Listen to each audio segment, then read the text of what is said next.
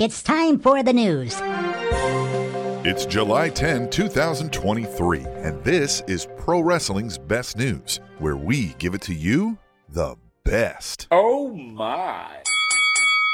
The July 21st edition of WWE SmackDown will not air on Fox as usual. Instead, it will air on FS1 during the show's regular time slot of 8 p.m. U.S. Eastern Standard Time. Fox will be airing coverage of the FIFA Women's World Cup match between the United States and Vietnam during this time, forcing the move of SmackDown, which has not been moved from its time slot since December when Fox opted to cover an NCAA football game between USC and Utah. You can read more on this story at Ring RingsideNews.com.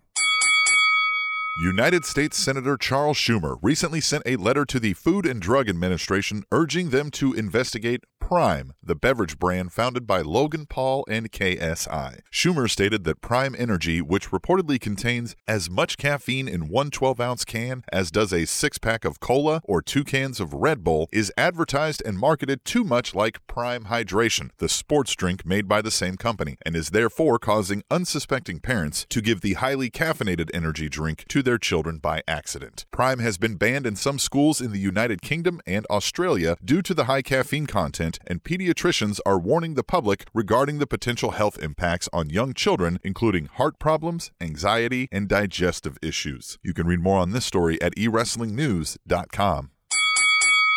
WWE Hall of Famer Edge competed on WWE SmackDown this week in a match against Grayson Waller. This match makes Edge the seventh wrestler in history to compete at Madison Square Garden in four different decades. Edge first competed in Madison Square Garden at WWF SummerSlam 1998. You can read more on this story at WrestlingInc.com.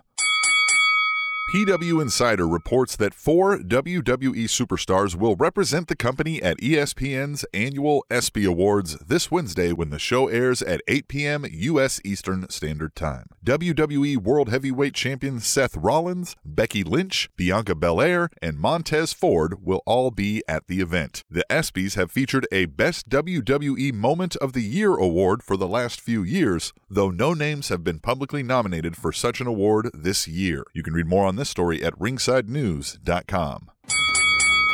That's pro wrestling's best news for today. Please subscribe to the Spanish Announce Table completely free at SpanishAnnounceTable.net to get daily content like this news, pro wrestling's best podcast, the Spanish Announce Table match of the day, and more, all free at pro wrestling's best website, SpanishAnnounceTable.net.